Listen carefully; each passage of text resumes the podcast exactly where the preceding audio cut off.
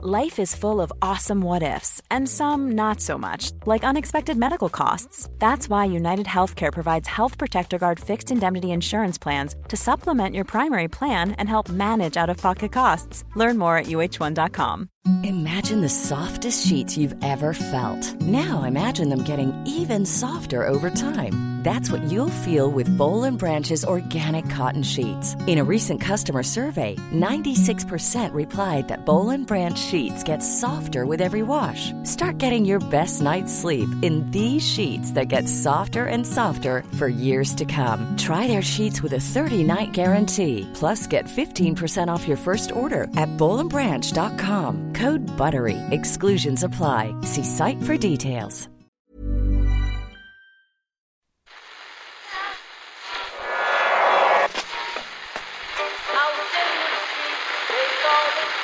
That? That's the second time it's gone off. They never go home. They never go home. They never go home. Those those those boys.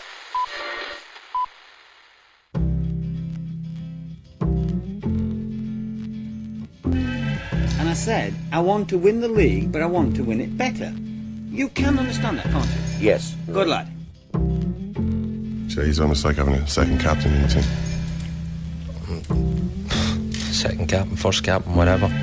Hello there, you're welcome to the Irish Times Second Captain's Podcast and a belated happy Halloween if you didn't catch our Bank Holiday Monday football podcast yesterday. Murphy, you're going to have to take these off me, I'm afraid. Here you go. Oh, I accidentally rang our bell there, that wasn't even deliberate. I mean, what have we had? What do we have here now? Ah, it's just, uh, we had a, Swizzels Love Hearts. yeah, Love Hearts, yeah. Fizzers. Fizzers and a refresher bar. Refresher bar. Once Oh, again, come on. Murph, we stocked up on the sweets in the McDevitt household, but had very few trick or treaters. One, to be precise. One trick-or-treater. There was a lot of me, and I was on my own in the house. So I'm going to be honest. I, I say we. I'll I'll take full blame for this. I gorged myself on um, a lot of that stuff. In fact, give us those love hearts back, will you? Yeah, go on. and the refreshers. You can keep the fizzers are disgusting. Okay, there you go. Fresher. Thanks a million. So you're leaving me with some swizzels. They're not great. No, Swizzels is the Fizzers. overall brand. Oh, okay, Swizzels also make the beautiful love hearts, but I don't want you to be smirching their great brand, Murph. Uh, You know, ju- just based on their. There's really no way in hell I'll ever eat even one of these. no, they're not good. They're not good. Listen, no, like we appreciate Swizzels and they do great work. There are other candy companies out there, of course, that you can also support. Um, I'm just saying they're not for me. Okay. We have a big interview today on the show with Cathal McCarron, currently nominated for an All Star after another big season in Tyrone's full back line. But to be honest, the football really just provides a bit of backdrop to his new book, Out of Control How My Addiction Almost Killed Me and My Road to Redemption. In the book, McCarron details the gambling addiction that's taken over his life since he was a teenager and some of the depths that he's gone to feed the habit, culminating most spectacularly and uh, I guess most publicly in a gay porn movie that he acted in while living in London to make a few quid. He was, I think, you know, in the book, he, he explains how it was that he came to be in that situation and to go and do something like that. And he, uh, once it became public, when the footage was sort of leaked out and people in Ireland got a hold of it, he as you might imagine, was in about as dark a place as you can possibly be. The sort of rock bottom that you hear people talking about. Thankfully, that was enough of a spark for him to go and seek treatment again, because it wasn't the first time that he had gone to get treatment. But seems to be doing well now. He teamed up with Christy O'Connor. He's been responsible Murph, for some outstanding books in the past. Last Yeah. Man Standing, The Club, I think, would be two of the best sports books that have been written in the last number of years. Yeah, without doubt. Yeah. Uh, it's an amazing read. Out of control is very. It's uncomfortable at times. You know, there's well, uh, not just at times. It's uncomfortable most of the time. I would probably say. Uh, you know, he did do some pretty horrendous stuff to friends and family in the midst of this addiction, and he gets. He doesn't really spare any part of himself in giving, uh, in putting this story out there. It's complex stuff, so we'll give it a good bit of time today. Cathal McCarron in studio shortly. The Irish rugby squad has been narrowed down for Saturday's game against the All Blacks, which we will have a look at right after this. That's right, you're a real Irishman. You get the potato I left in your dressing room there? I got the potatoes and the poutine. Huh? And the poutine. Oh, yeah, there you are. Born and bred, yeah, in uh, County Meath, little place called Navan. So, uh, in recent iterations of the Pierce Brosnan Immigrant Shoutout, our listeners have moved away from the original motivation of the slot on. I don't know if you've noticed this, uh, which was to hold a sign that said hashtag PBESO in a far-flung exotic locale. Photos, we've had plenty, just no signs. Uh, well, luckily, I can say that today's email is on a mission to bring him back. On. Good afternoon, second captains. Mark Chirazi here from sunny Australia. Pronounced Chirazi, sort of like kamikaze. Not really like kamikaze, Mark, but I, I appreciate your efforts. Long time listener, second time, uh, second happens devotee, but first time caller. I'm wondering if we've broken the PBESO we- record by having 20 of us burly Irishmen standing side by side here in Berry, south coast of New South Wales, about 140 kilometres south of Sydney. You have indeed, because I have in front of me a photograph of all 20 men who's, uh, holding aloft hashtag PBESO signs. The occasion was Phil Breeden's stag last weekend, uh, who you can see sitting in the middle like a giddy school kid. We represent the generation of expats who have travelled over, survived the carnage, and now are steadily being married off to Aussie women and settling down. Don't worry, we still can't afford to live where we rent, but sure we'll deal with that in a few years. We frown at the idiots who fall about Bondi at all hours of the morning, giving us a bad name, yet we're more than happy to travel two hours south and carry on the exact same way ourselves. Is there a worst kind of immigrant? Anyway, enough chit chat for now. I hope you like the printed signs I made and that there isn't a letter from your lawyers in the post for illegal reproduction of the, log- of the logo. If you haven't already trashed this email, could you give a huge shout out to Phil and Mary who are getting married this Friday, November 4th? Love your work, uh, Mark. Phil, Mary, congratulations. Oh, yeah. We've got in there just in time. What are we recording this in the first? Well, well, listen, Phil. Obviously, some of your friends are idiots. I don't want to point out the seven that I think look particularly idiotic in this photograph. I think that would be unfair. But uh, have a great day. Have a great day this Friday. Mark, great sign printing. If anyone else out there fancies, printy, fancies printing out 20 plus hashtag PBESO signs for a stag and want to share that information with the world, email us at secondcaptains at irishtimes.com and I may or may not grant you a reading. Right, news is broken today that Paddy Jackson is out of the Ireland squad to play New Zealand in Chicago. Himself and Stuart Olding, his Ulster teammate, have been questioned by the PSNI in Northern Ireland in connection with a number of alleged sexual offences. The two of them uh, were among three men arrested and interviewed in relation to these alleged uh, offences at a property in South Belfast on 28th of June. Ulster Rugby have say they are the players are assisting the police with inquir- inquiries. The players deny any wrongdoing and have not been charged with any offence, as no charges have been brought forward. It would be inappropriate to comment further. Jackson's legal team this morning said that he rejects completely any, any allegations made against him. It does, in the short term, in, in the rugby sense, mean that he's out of the squad, Simon, which uh, means Joey Carbery's meteoric rise continues. He'll be on the bench against New Zealand, presumably. Yeah, the Paddy Jackson news obviously coming completely out of the blue. Joey Carbery, unless you've watched a lot of All Ireland League in your time or Athy rugby underage or every Leinster game this season, uh, you won't know much about Joey Carbery. New Zealand born. His dad got a job in Athy when Joey was 12. Uh, so the family moved over here. Um, he played then for Athy. His dad was his coach, as is the trend these days. If your dad is a coach and you're an out half, such as George Ford, Owen Farrell, Owen Farrell, that was the other one I was thinking of. It means you're going to be a success. Uh, so his dad coached him. Then he was obviously very good. Went up to Blackrock College for his leaving cert. Won a senior cup, obviously. Uh, and then, still very young, but a hot prospect at this stage, went to Clontarf. He was behind quite a few uh, other out halves in Leinster. And uh, he went to Clontarf to just get regular game time at out half. And uh, as you can imagine, for a guy who's come through at Leinster and now is in an Ireland squad, and maybe playing against New Zealand at the weekend, he absolutely tore it up in the All Ireland League, um, scoring tries from everywhere, creating chances for other people. Just really exciting, really fast, really dynamic, a risk taker, but a lot of the risk coming off. Wait a second, did you say risk taker? I'm not sure how much a certain national team coach who is now going to have him on the bench this weekend will how many risks he'll want him to take if he comes on for 20 minutes against New Zealand in Chicago with the game on the line. We're, okay, Simon, we're eight points up. There's 20 minutes to go. Johnny Sexton's leg is hanging off him. Does Joe Schmidt put his faith in Joey Carbery to steer the good ship Ireland home? Bore us to the finish line, Joey. Yeah. Kick the leather Is off. he capable of boring us into submi- uh, boring the New Zealanders into submission? Ah, look, it'll be fine. It's not as though Johnny Sexton has had any injury issues Yeah. or uh, has come off in almost every Ireland game with about 10 minutes to go. Um, he he's clearly a guy, if you bring him on, you know what you're going to get because he, he doesn't play any other way. I don't think he can play percentages. Not that he's made many mistakes, by the way. He's What he's done so far is has has turned out right for him. Um, his full senior debut for Leinster was against Treviso, and he scored within three minutes. Uh, he scored another try later that game. Just had an unbelievable game.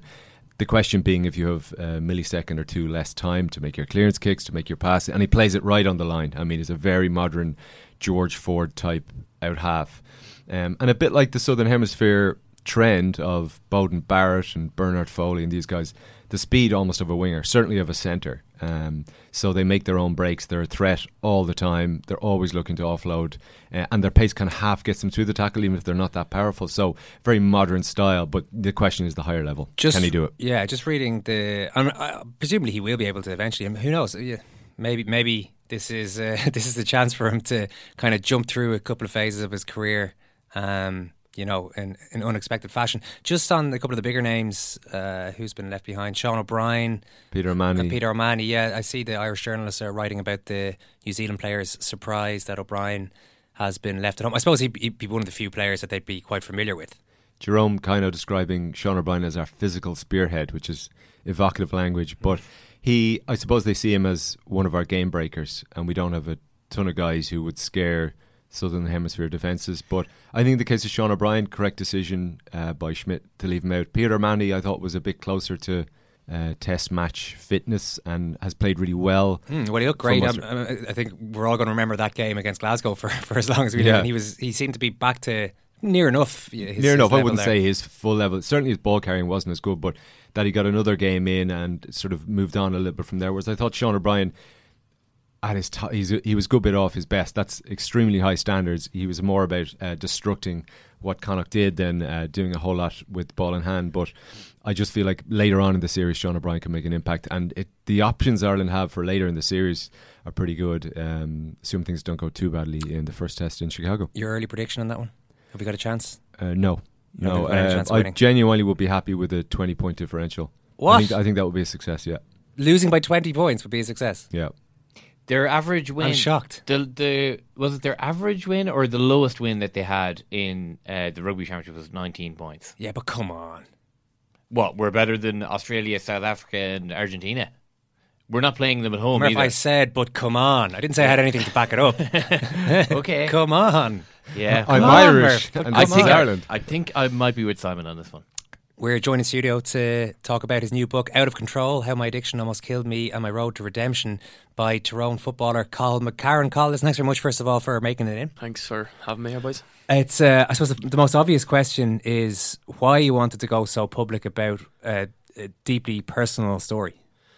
Um, yeah, I suppose um, I get asked, asked that question quite a lot. Um, a lot of my story was out there in the public eye, um, and people were hearing things and uh, you know putting things together and saying this and saying that. And uh, I suppose I looked at it as that um, you know it was a it was a way to maybe set the not not set the record straight, but to maybe help people understand where it was at. Um, uh, also, um, it probably more so um, than anything else was probably to give people uh, hope that you know they can go to where I went to, and you know you can you can come back and, and have a normal life out of it. You know. What about for yourself? You're you're kind of talking about the impact on other people. Did you has it helped you to get a more complete understanding of your addiction, or did you already have that based on going through recovery? Probably had. Mo- uh, I probably had a lot of it. I done a hell of a lot of work on myself. Um, I done an extensive bit of counselling with myself and, and spent quite a bit of time and, and even Cuan Mhuire after I went through my own recovery. I spent another eight months down there and uh, worked with uh, um, recovering drug users and um, I suppose I had a quite a bit. Uh, you know, the book itself was was more to. I, I didn't really learn much about myself writing the book as I had done an awful lot, but there was times when I when I was telling Christy some stories, I looked at it from a different perspective. You know, maybe how my father was feeling at that time, um, or my mother, or you know, it did. It wasn't like I wrote the whole book and things didn't happen for me, or or or or, or that. But um, I feel that. Um, it was definitely a good thing to do therapeutic ways, um, but um, the main aim of the book is to is to to see how bad addiction where it brought me to, and how how you know people think that there's no way out. That there there there's always a way out, you know. But you just have to see some side of light, you know. Yeah, it's it's a bizarre kind of Irish thing sometimes to say to people, you know, you should just keep your head down, and you know, the idea of of sharing you know an issue that you have is kind of seen as you know you it's just something that you should just bur- bury all the time. I mean, a key part of recovery, whether that's alcoholism or gambling addiction or whatever, is actually telling your story to to to other people as part of you know Gamblers Anonymous or uh, Alcoholics Anonymous, and so so you, as you say, you're really really comfortable doing that, but that there's a difference then in telling it to a writer. And I was wondering, as you've just said there, it, it's it's it seemed like th- th- that would t- telling it to someone who wasn't a, addicted to gambling or had gone through any of the treatment that you had really actually helped you. Well, look at um, I suppose I was talking to Oisín about the book, and I, I asked I asked Oisín like you know, um, that's that's Oisín McConville. Oisín McConville, yeah, yeah. yeah. Um, that uh, I asked Oisín, like, you know, if he had to write his book, or if he was, you know, who would he recommend? And he recommended Christy O'Connor. Um, so look at uh, that was good enough for me. Um, you know, so he was kind of he kind of put me in touch with Christy, and um, it went from there. Like I have to say, I, I felt from day one I got a great. Um, Christy got a great understanding for addiction, and I think as the weeks went on, he understood a lot more about it. Um, and uh, like it, it is tough. You were saying there, it's it's the whole it's different sharing in a GA room or or, or sharing you know your story and, and amongst other recovering uh, addicts. It is and it's quite it's quite different by sharing with people in in public, but um. To me, people say Jesus is great honesty and great honesty, but to me, it's it's just become, I suppose, this last nearly two and, over two and a half years has become just a way of life. You know, I don't. For me, trying to be honest and stuff is is a big part of recovery and um, uh, telling my story. I've dealt with so much of it myself. Um, it becomes a lot easier to tell, and I think it's uh, you never become you never become used to telling it, or sometimes when you tell it, you learn wee bits and pieces about the story, different pieces that you haven't found, and um, every time I share it, even sharing it here or sharing it there, it, it, it helps me that wee bit more, you know. When did the story start, Cathal? When did you place your first bet? What age were you? I was, as far as I can remember, I was about sixteen, um, and was in, uh, was hanging around Dromore. I think it was after a, a club game, playing for the club, and I was just hanging around the town. It was kind of the thing to do, you know. You were hanging around the town, and and, and you know, I, I, a friend of mine, um, I was hanging around with. We went into. He says, like, "Mum, we go in here." and have a see what's correct is and have a bet. So I went in and placed a bet. I think it was one fifty and and and and a number of uh, horses or, or, or it was accumulator or something of that kind and at one I think I made a won six pound or something like that but at 16 15 16 it, it's it's you know all I was thinking was running to the shop to buy sweets you know and I thought this was great and probably the worst thing that happened to me you know but at the same time I believe my addiction was an escape form of uh, an escape. So uh, you know, I could have talked to something else as quick as an escape from what? Escape probably from you know, uh, growing up. Um, like we, my parents would like. My father probably and my mother like would be heroes. I, I love them to pieces. And my brother and sister, and just growing up, you know, probably I, I shared in the book that, uh, or my family, my mother and father kind of fell out of love. Maybe not younger than uh, and and stayed with each other because of probably us for a long time and um, it was a difficult part of growing up at that stage. We were only 10 or 11 and probably seen things we probably shouldn't have seen. And I believe that training now to be a counsellor, you know, a lot of things uh, develop later in life due to your childhood, you know. And I believe that probably the three of us have our own character defects and we deal with things differently in different ways. Um, and my my I was my escape was gambling. I found gambling. It could have quite easily been drugs you know. Um, and uh, like it, it could have quite easily been been that uh, like I might have been here today only I found gambling, you know. How did you know that you, or, or looking back now, when did you go from somebody who put a bet on like that, won a small bit of money, as the rest of your mates were probably doing, to somebody who had a bit of a problem here?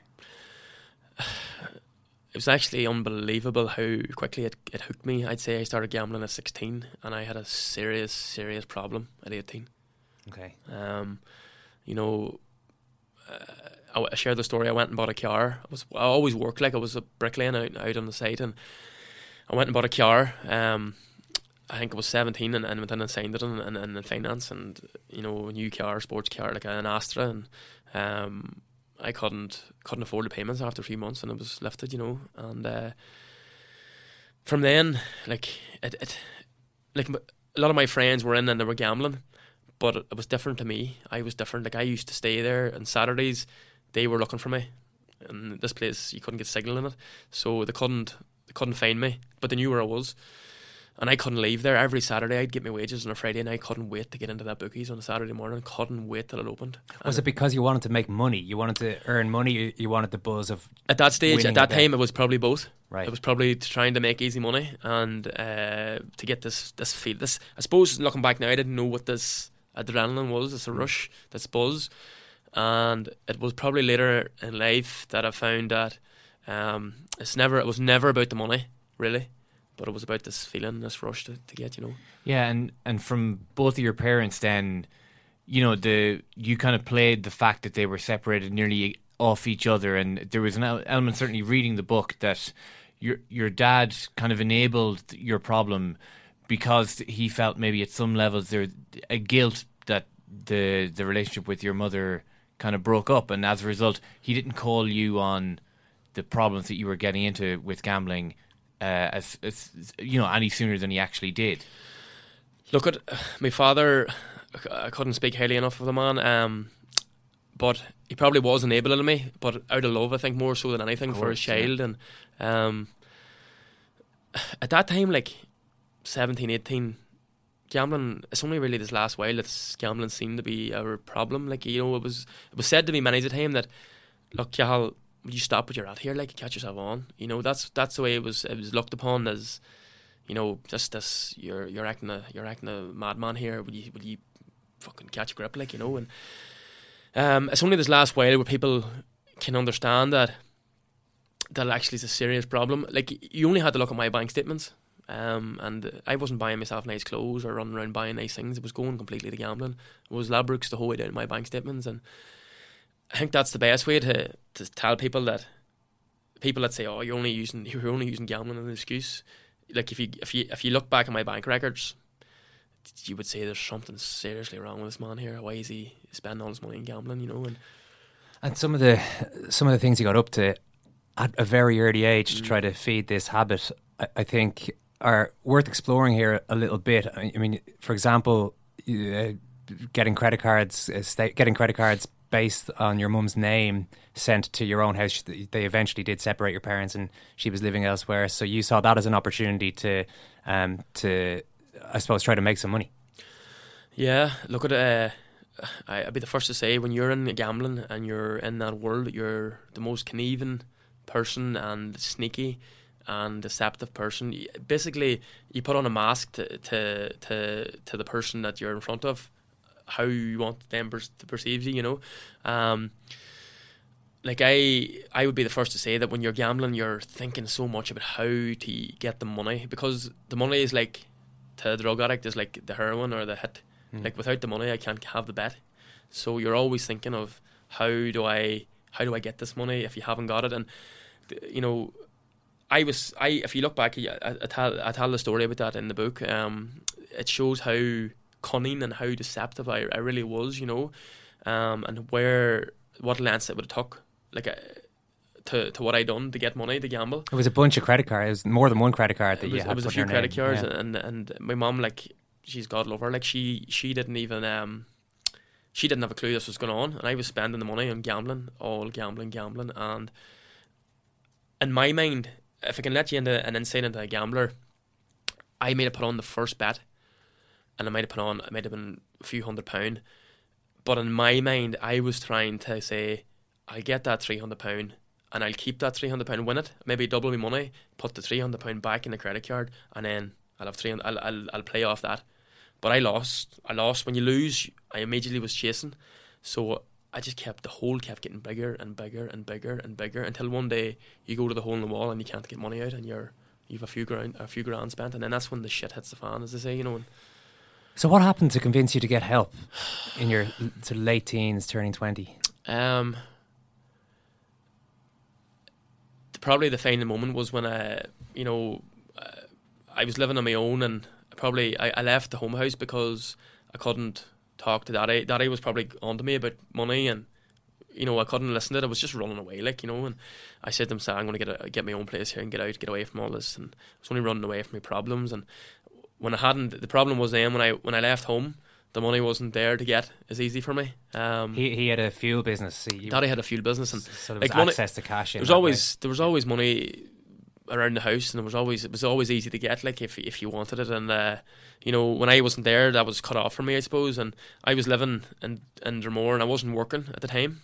And uh, you know, uh, like I, I had this always had this incentive that I always want to do a skate day for for for myself, and like I created this. Well, uh, my first intentions was that I wanted to do the skate day and, and and do this, and I sat for a long time with this whole idea, and uh, I went around and collected money for charity um, to say that I was going to do this skate dive, and the money sat for for a while in the house until one day, like it, it was almost like the money sat in a bag, and it was almost like you know a magnetic field drawing me into to spend it, you know, to spend it, and then in my mind I'd rationalise, oh, sorry, I'll take a tenner out of it, I'll take a twenty pound out of it, and you know, I, rationalise so much to the extent where it becomes all right in my mind that this is, you know, it's all right. Like I'll, I'll get away with this, and you know, I'll put the money back. And but the, the the you always want to do the right thing when you're in addiction, but you're almost powerless. You can't. It won't let you do it. You know,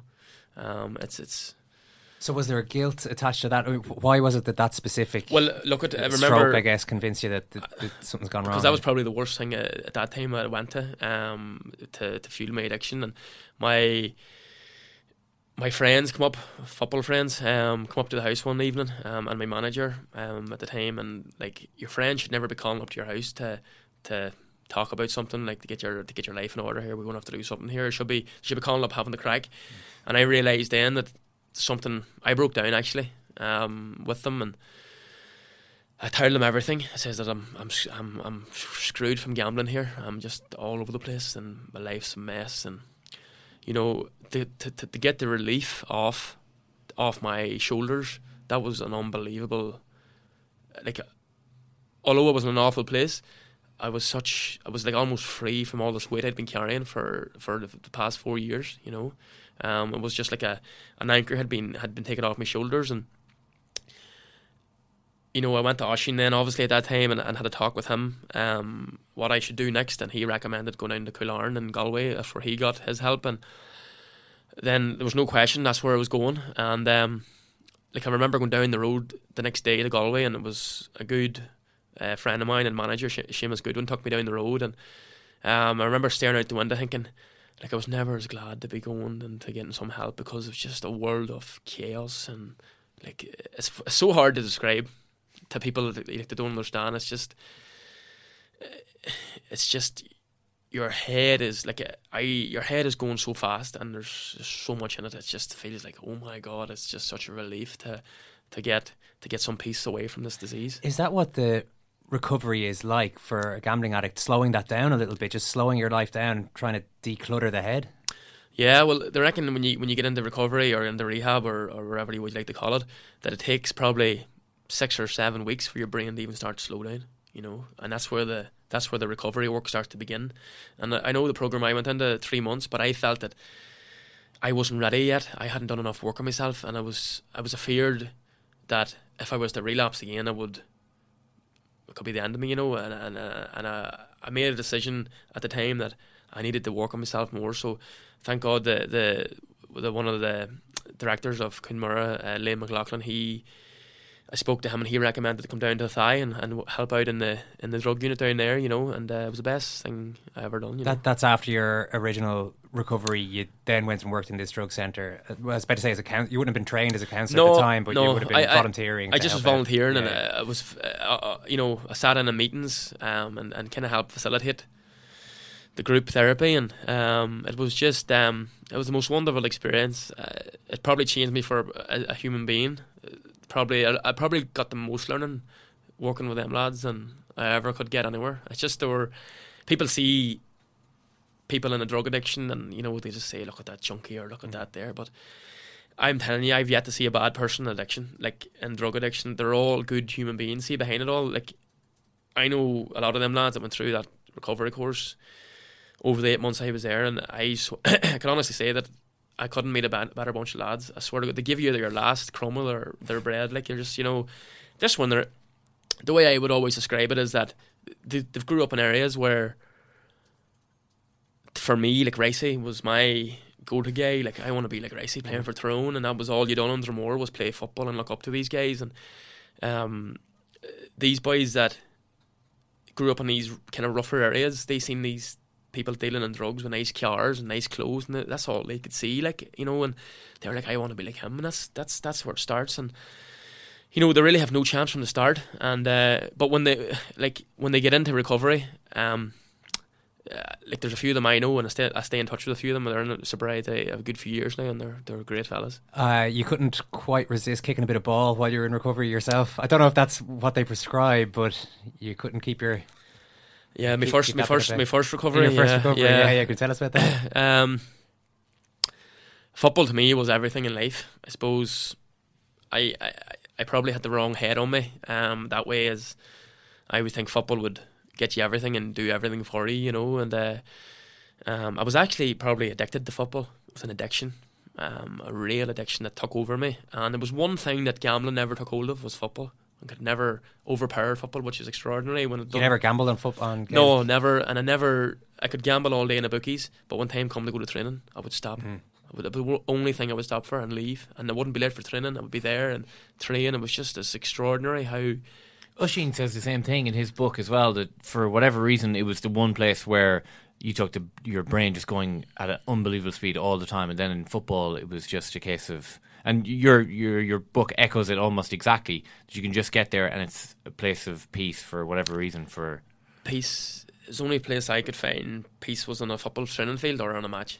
Just for them seventy minutes, it was just enjoy the game, like and get away from all that stress. And, and but when as soon as the whistle would blow, it would be back to in the changing rooms, back to reality, you know. And uh, the only people could couldn't understand how you could play such football when you were in such a bad place. But for me, it was easy because it's where I was quite happy.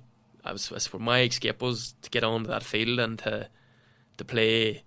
You know, I wasn't a gambler then. It was who I was and what I loved doing. It wasn't the the disease. Almost, it was like a bubble where the disease couldn't get into, and I just, you know, it, it, it, it just all I could think about was the love of the game and playing it. You know. Hence, you snuck over. Uh, did you get a ladder? You took a ladder over a wall I to did. play play play I did, yeah. during that recovery. I, yeah. I did. It probably was looking back now. It probably wasn't the right thing to do. Um, it wasn't suggested to do them things. Um, but yeah, I, I took a ladder. I used to do a bit of building around the place when I was there. You you have jobs and stuff to do in recovery, and I kind of got a bit of freedom because I was building walls and plastering walls, and I knew where all the, the tools were, as a man would say, and I, I knew where the ladder was, and I knew there was a football a hurling pitch actually behind me. Um, and uh, one day uh, there was actually uh, open GA meetings in the house. So people that could come in and have meetings with people in the house. Um, and there was there was two good guys I met down there, two Mikes, and they were both from one was from Galway and one was from Mayo. And I have to say they were great guys. And uh, one of them brought me a I asked them would they bring me in a GA ball, you know, Neil's ball. And uh, they they brought me in one, they snuck it in probably, they shouldn't have had it, you know.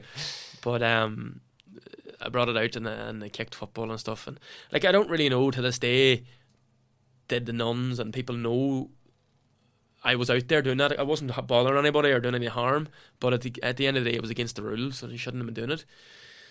Um, I used to train and run up and down the the side of the when you come into Coolarne, it's, it's a big entrance down, and there's grass each side. I used to run up and down there, um, and the, it was the coldest winter. That was the real year, the real bad winter.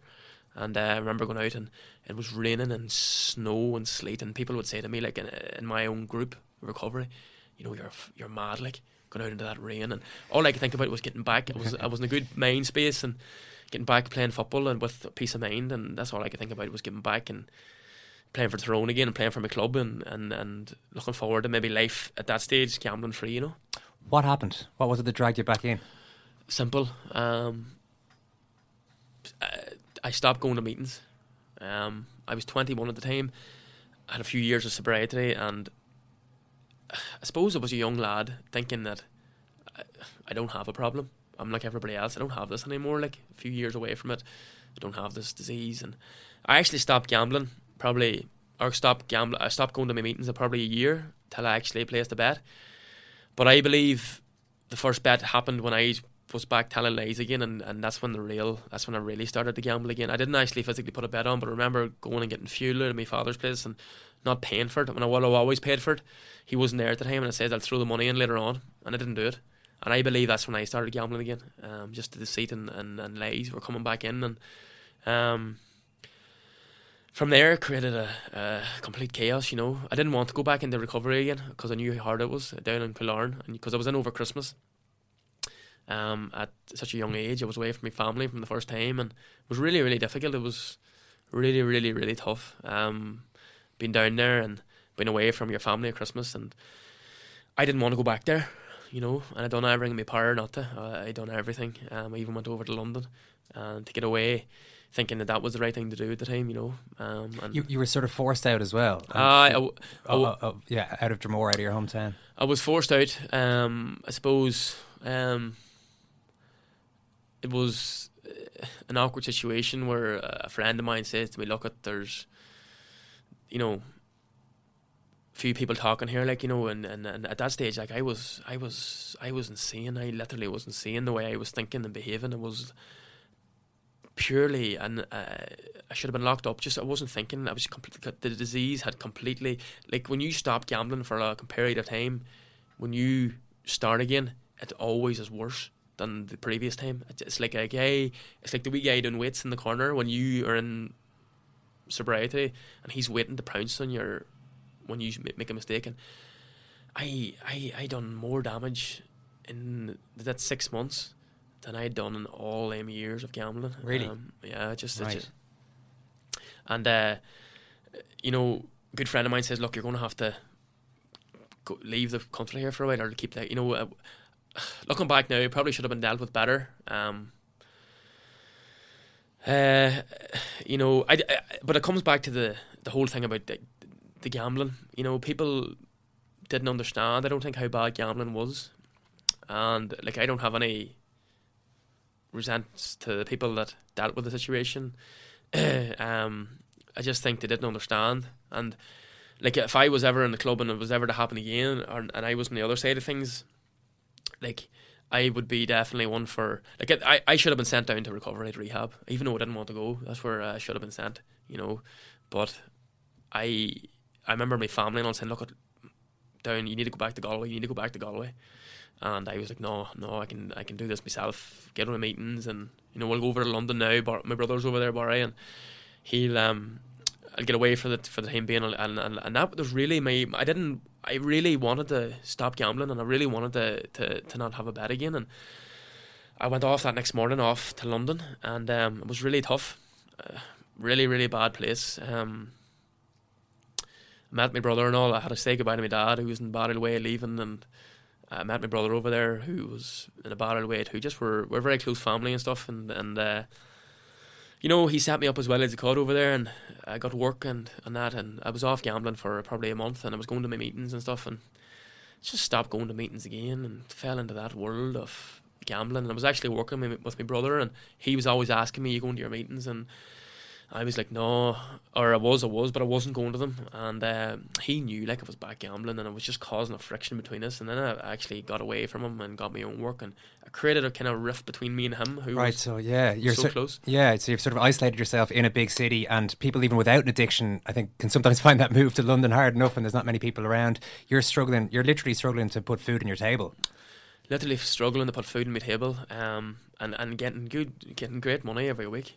Mm. Um, I was working like, and I was getting almost up to a thousand pound a week, like, and I didn't have a penny. Um, some Saturday mornings, I'd wake up and I had nothing in my bank account. I was getting paid on a Friday, and I would stay up waiting uh, till the money would come in my bank, and I would be gone by five, six o'clock in the morning. So I had a whole week to go through with no money in London, um, and I didn't want to ask anybody over there as I built up a friendship with a new team and stuff. I didn't want to ask anybody for money because they knew straight away I'd have been back gambling and I couldn't ask anybody. So, you know, it was off. I wasn't eating and I was going from here to there. I was, you know, taking things from shops, sneaking bars into my pocket to feed myself. It was an awful existence. And um, only when you're in that position or in gambling or, well, you can un- understand Like uh, it must be very hard for you to sit there and, and get all this all in your head. But if I was in a GA meeting sharing this now, like they Everyone would be, would recognise everyone exactly, would completely yeah. understand, like, and just Yeah. say, like, that's my story. I, that's happened to me at a certain time. You No, know? that's why it's fascinating talking to you and reading the book and trying to work out because, you know, when I heard you were bringing this book out, I was remembering the headlines, to be honest. Like, I remember, uh, you know, Tyrone Ace in gay porn movie and all these kind of things. And just to try to get inside your head to the, the point that you're at in London where you, you end up doing that. I mean, you how did you come into contact with the the company there? I put on a, there was an ad in the paper, and I was coming home one day in the tube, and uh, it said male models. Like, and I thought probably like I was wasn't even thinking. Like, I was thinking like this could be a photo shoot here. You might make a few pound in it, like you know. Mm. And I was just so desperate for money. I, I like it got to the stage where I probably would have done anything to get money. And I, I mentioned in the book, like I don't know if I hadn't been out of London, I don't know where I would have went to. And that is unbelievable. Like I could have beat up somebody, I could have killed somebody. I don't know, and that's if that doesn't tell people the extent of where I went to, or like I met that company, and you know, it, it become pretty clear pretty quickly that they were a porn company, and uh, basically they told me that look it, we need you to do a shoot here, but it's not with women, it's with man, and uh, there's no money in the women industry. It's where you get paid a big lump of money here if you do this with a man, and like, like for me, that always had a, you know, always, you know, I suppose always had a woman or was always interested in women, like that was so difficult, and it's it's it's always it's very hard to to say how could you do it, like, and I. I I, again, I rationalise in my head. I'll do this. I'll put it to the back of my mind, and I'll just. I, I had an awful, I had an awful power and strength to just to think of. Th- I could put things away. I could just do something and close it off in a book in the back of my head, and it didn't happen. You know, I just had this. I suppose it was a a trait that I learned from the whole gambling, and um, I had this power to do that. Um, and like uh, when I went through that that experience, it was like I'm not homophobic, but I'm not, you know, in any way. I actually would be the other way now. I'd be very, very supportive of of of of, of th- that community, and um, but uh, like I wasn't gay either, and uh, to do a porn pornography like um was from a from a lad from Chumray in the country that grew up on a farm. It just was absolutely insanity, you know. Walking out of there that day, can you take us back to what was going through your head? Well, it was visibly uh, visibly shaken. Um, I remember shaking and. I even now it gives me goosebumps thinking about it. You know, it I actually was shaking uncontrollably, but I seen a Ladbrokes across the road. I literally got out of the place and I seen a Ladbrokes. I don't know. They always were a beacon for me. I could just see them. They stood out a mile, the big red building, you know. And I thought to myself, right, I'm going in here, and that's where my I lays my worries. That's where I'll get away from escapism from what I'd done. And uh, I blew most of my money in there. Um, that that that event, and I left that that day, going home on the train, and I had half the money I had earned from doing this this this thing that I would never thought I'd ever ever go go to, and uh, I was in a bad place going home that evening. You know, um, mentally, I was in a bad bad place, and uh, I took the next day the mo- next day off work to try and get the money back. I'd gambled, I lost, and that Ladbrokes after that, and I, I blew the whole lot the next day, so I had nothing left again. So you you got three thousand pounds for for for the film, Mm. and then you bought a Yorkie bar. That was the f- sum total of the food that you bought. Yeah. with that money, which is just an extraordinary. Uh, as I think Christy says in the uh, said in a piece in the Times yesterday, you sold your soul for for a Yorkie bar. You know, which is just an extraordinary thing. Yeah, well, when you come, when I came out of that place, there was actually a wee newsagent in the corner, and I was absolutely I hadn't had all morning, hadn't because I hadn't had no money to even get there. I actually jumped the, the train thing to, to to get to the place, and um, to come there with no money and to walk out with a little wage of cash, like it was. Uh, like anybody in the right mind would have went and bought themselves if they were like something to eat. I- that I didn't want to spend it on anymore. I didn't want to give the shop any more than a pound because I wanted to keep the three thousand pound for gambling. I didn't want to even feed myself because I wanted to keep the food, the Yorkie bar. I knew the Yorkie bar would keep me going, and um, I went from there till the till the Ladbrokes, and uh, I remember when I was in there, all my worries were gone. Like uh, you know, the whole been in there and the buzz when I had the bet on, I was waiting. I was always a big man for betting online and in play betting, so I could actually watch the scores. I could see it, like their tennis game, there she's winning and it's going 15 30, 30 love, whatever. Or and uh, I had to be watching it. I had to be betting online. It was no good to me to be betting. I couldn't have went into that Ladbrokes and put a bet on Man United and to win tonight Mm. and wait for it. I had to be there and watching it. You know. Uh, When Cathal, when the news went public, had you always expected that to happen in, in in some part of your mind that this thing is going to be seen by people? Probably did somewhere in my mind, but consciously hoping that it would never be seen. You know, um, I, I when when the news broke that night, and I was lying in a flat in London on my own. Um, I remember the phone going off mad on Twitter, and uh, I was thinking, what is this about? Like, because I never, I wasn't tweeting anything, and I just thought to myself, I, the fear came over me. I knew, I knew before I looked at the tweet that this this was out, and um,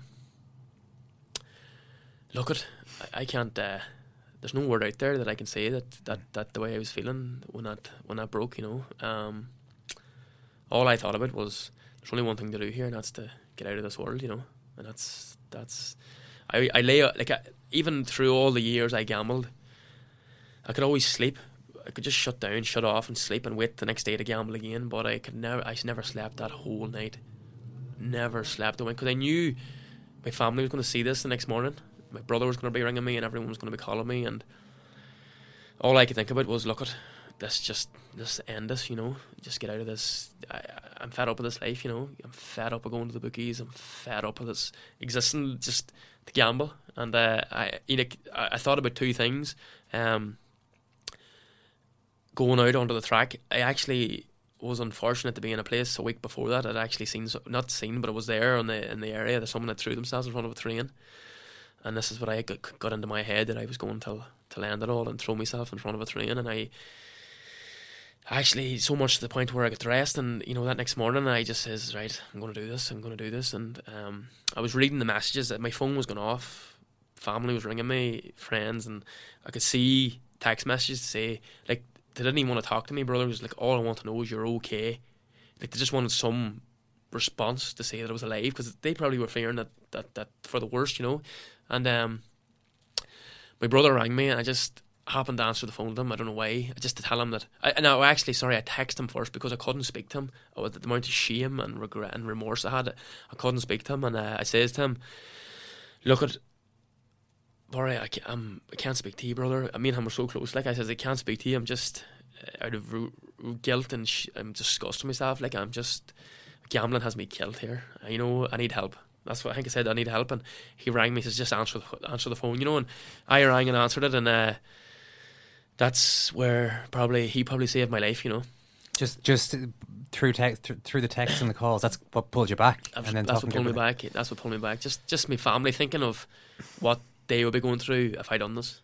You know, and that's what that's what stopped me from from from from going ahead with it. You know. What's amazing, I think, Al, is that you're at that point, and I guess with a lot of things, even a, a, a lot less serious stuff than what you're going through, oftentimes the, the thought of what people will think is worse than what actually uh, ends up being the case. I don't know if this was true with you because you obviously go back into recovery, come out of recovery, and are understandably wary of facing everybody. But I mean, it seems like maybe we can talk about opponents who who, who might be saying the wrong kind of stuff, but you know, friends, family, people in Tyrone, all the rest of it seem to have reacted positively to uh, you know kind of understood that you've gone through you had you obviously went through a lot to go and do what you did.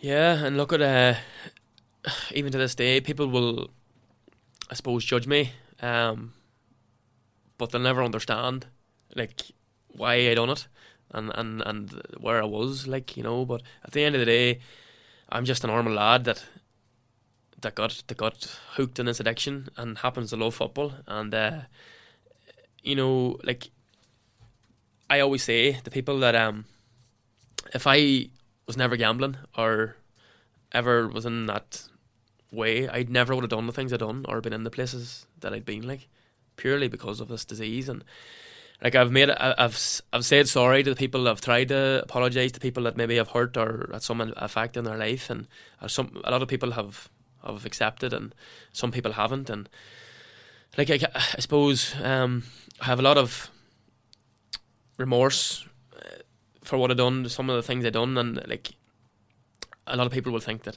he can't be using this addiction all his life, you know. But I always, get, I honestly now, from the bottom of my heart, I, to anybody that I did hurt or like, I, I can honestly say that I was sorry and I am sorry.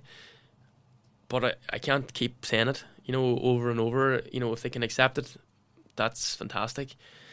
If not, I can't change them and I can't make them accept it or make them wanna wanna like me. You know, I can't make people out there wanna like me. Like I told my story, how it is, um, and you know,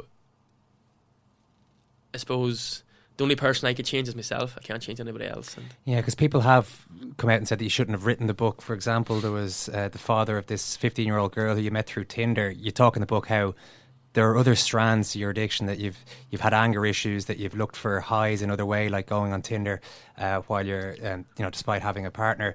And the father of this 15 year old girl who you met, while not knowing she was 15, of course, says to write the book so soon after the incident and to not express any remorse. What does that tell you? It feels like he wants to cash in on what you've done. What would you say to to that man? Um, I would say to that man, look at. I feel sorry for that man. Um, I can understand his anger, um, but at the same time, I'd like to see where I where see where I'm a man, like where I was, I, where I was coming from, um, and what I was told. You know, um, like I, sh- I take I take full responsibility for being on it. I shouldn't have been on it when I had a partner. Um, it's had a lot. Like I don't think that this this father has, has seen the effect it's had on me, my partner, and her family, and my family. You know, it, it's had it's had a, it's had a big effect, and um, I was far from looking to cash in on it. That's like I, I to be honest, this happened when I was writing my book, and the book is about honesty, and I felt that because there was a story out there as well in the Sunday World, I think about it. I said, "There's no point. I, I have to tell the story. Like I wasn't hiding away from it. wasn't like the story is the story, and it's it's complete. Like I, I, I suppose I, I fully cooperated with the guards, and if they thought that I was in any way off the wrong, I'd have been charged. Like or or you know, um, but at the same time, um, it's been tough. Like it's been tough, even coming through what I've come through to deal with this because I, I, I could have been very easily, I could have went the other way, you know. And as you see in the news, things happening all the time, and you know, um, it would have been an awful. It would have been an awful. Like uh, in the back of my mind, I always knew there was never nothing to worry about, but you just don't know. And um, to the father, like, look at, um, I suppose there's a few things cancelled there because of what he's been doing, and uh, the one thing that it, that was was postponed there's my book launch, and that was probably the more the most thing that I wanted to happen because he, wanted, yeah, he's contacted people to ask them not to media organisations ask them not to interview you. Yeah, uh, I, like I was never going to mention um, the incident. I was never looking to to interview the whole thing.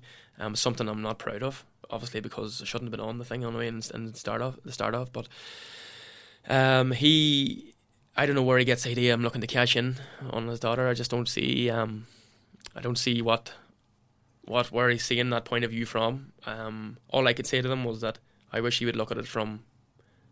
Uh, instead of looking at it with like blinkers on, I'd wish he would look at it from the, the picture that it, that it is, you know. When was the last time you placed a bet? April 2014, 1st April, April Fool's Day, would you believe? right. Uh, it's a funny coincidence. And you're very much, it's quite a common theme. What the, the two sort of relapses you had, it seems to be stop going to meetings, probably don't think in your head it's that big a deal. You'll get to one the following week, or whatever it might be, but that, that's the start of a slippery slope. Is that the only way to stay on top of it, to constantly be in the recovery process? Yeah, without doubt. Um, you go to the meetings and you see boys off gambling 15, 20 years and they're sitting in there and they they go to their meeting every week and there's a reason why them guys are sitting there and there's lots of people not because they go to their meetings every week um, and that's that's one out of one thing out of the whole relapse is that I've come to is that like I have to I'm ba- I'll be battling this disease till the day I die and I have to uh, stay on top of it. And by, by doing psychotherapy, tr- hopefully going into that career path, then that'll help me as well as, as going to my meetings. You know? That's what you're, you're training. You're in the middle of studying up to be a psychotherapist and counsellor. Yeah, I'm in my second year uh, with PCA College there, and uh, it's going great. And look at if I, if I can give that bit of hope and strength to somebody that's that's that's struggling, um, then you know, and, and maybe help a life or two, then it's probably been in the end of it, it's probably been worth that pain I went through myself, you know. Listen, you've been very good with your time, Cathal, and you know, there's so much more. I mean, I do think people should go out and read the book and and, and try to get a sense of. Um, of kind of what you've gone through and maybe use it as a as, as a tale and, and you know maybe you can inspire people as well. Just one thing I did touch on that we haven't come back to was the the issue of having to go back and playing intercounty football because this is another layer to your story that a lot of people don't have. You're in the public eye like that couldn't believe this when I read it in, in, in, your book. To prepare myself for the inferno, as in the sort of state, the heat that will be coming on you from everyone, really. Uh, I jumped right into the middle of the flames. I would go online, into chat rooms, and onto discussion boards, type in my name, and wait for the poison to flow. That was your way of, prepare, of steeling yourself for going back to play for Tyrone. Yeah. Um, Not a lot of fun. I've got that. I've got that through to me a few times. Um, no, but look at. I suppose. Um, I'm incredibly strong for what I've went through mentally, and it was all because of doing things like that. Um, don't get me wrong, you can say something to me and it would maybe hurt me still, but you know I can let it go a lot quicker than I would uh, probably otherwise. And um, I have to say, since I come back to the GAA, like I, will tell you, I read Gareth Thomas's book and I yeah, was a big inspiration. Isn't it? Just because he obviously done something, he come out that he was gay, and at that time it was very difficult, and he could have chose to retire, and but he come he chose to go back out and to face his demons, I suppose, as to say, and I used that as a bit of inspiration, and um, the yeah the I I just thought that when um when you know Gareth could do it, that you know surely you know, I know mine was a different story, but I have to say the response I've got from most players has been really, really good and respectful. And bar the bar the minority, um, there've been a few here and there who've taken. Been a few, like, and I'm kind of disappointed in the people that've done it because I think then if they did, if they didn't know how bad it was for me, I hope they'll know now by reading the book. Um, and uh, like I know I said something like, like, I, like I can forgive anybody if they if they come up to me and say, "Look, Cathal, I'm sorry for what I said, and you know, uh, I didn't mean it. I didn't know how bad things were. Like even now, if I met if I meet players next year and they say that to me, I'd be the first to shake their hand and say, "Look, no bother, forgot about it." Like you know, but it was because it was such a traumatic event for me. I, I didn't think people would have went to that level, you know, to, to try and get that edge. Um, but um, look at football is what it is, and I, I fully expected that an Ulster Championship match or when the, the heat the heat of the battle that I was going to get through that this threw up at me. So that's why I, I, I had to go make myself kind of uh, have that bit of steel about me, you know. All right. Well, the book is called Out of Control: How My Addiction Almost Killed Me and My Road to uh, Redemption. Cathal McCarron, I'm sure it's not a barrel of laughs coming in and doing these sort of interviews, so we do appreciate you uh, coming in. Thanks very much. Thanks, lads. So he's almost like having a second captain in the team. Second captain, first captain, whatever. Richie Sadlier's here. Richie, how are you? How are you, lads? How are you, lads? Richie, how are you, lads? How are you doing this week? I'm marvellous. Look at the joy on my face. Look how happy I was. What the fuck happened? no, really. You know, what happened? When John was young, everyone in the city knew about it, but no one had seen it. You? It is not war and death and famine. It's not that at all. It's the opposite of that. It's persuaded of the world outside of that. That's why sport's important.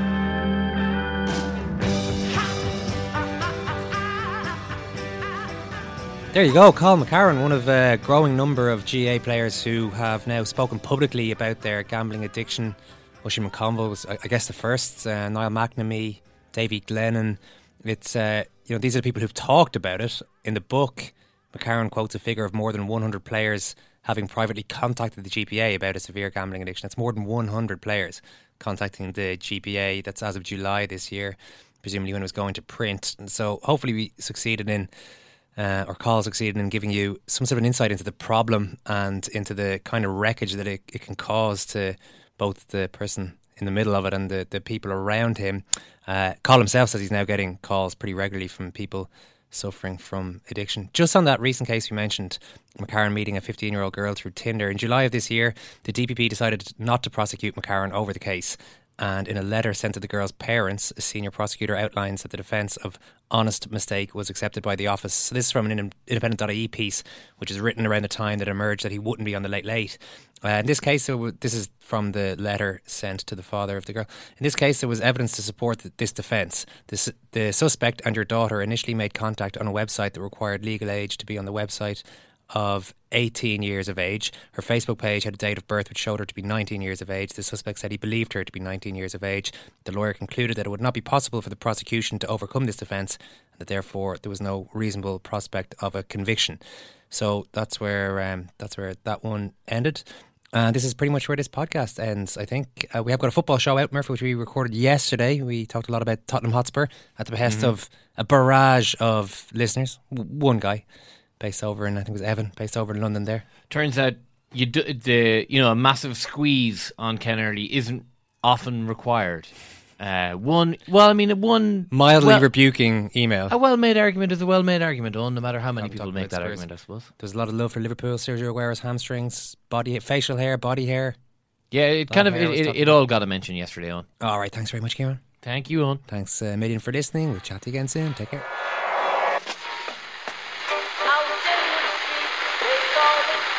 What is that? That's the second time it's gone off. They never go home, they never go home, they never go home, those, those, those boys.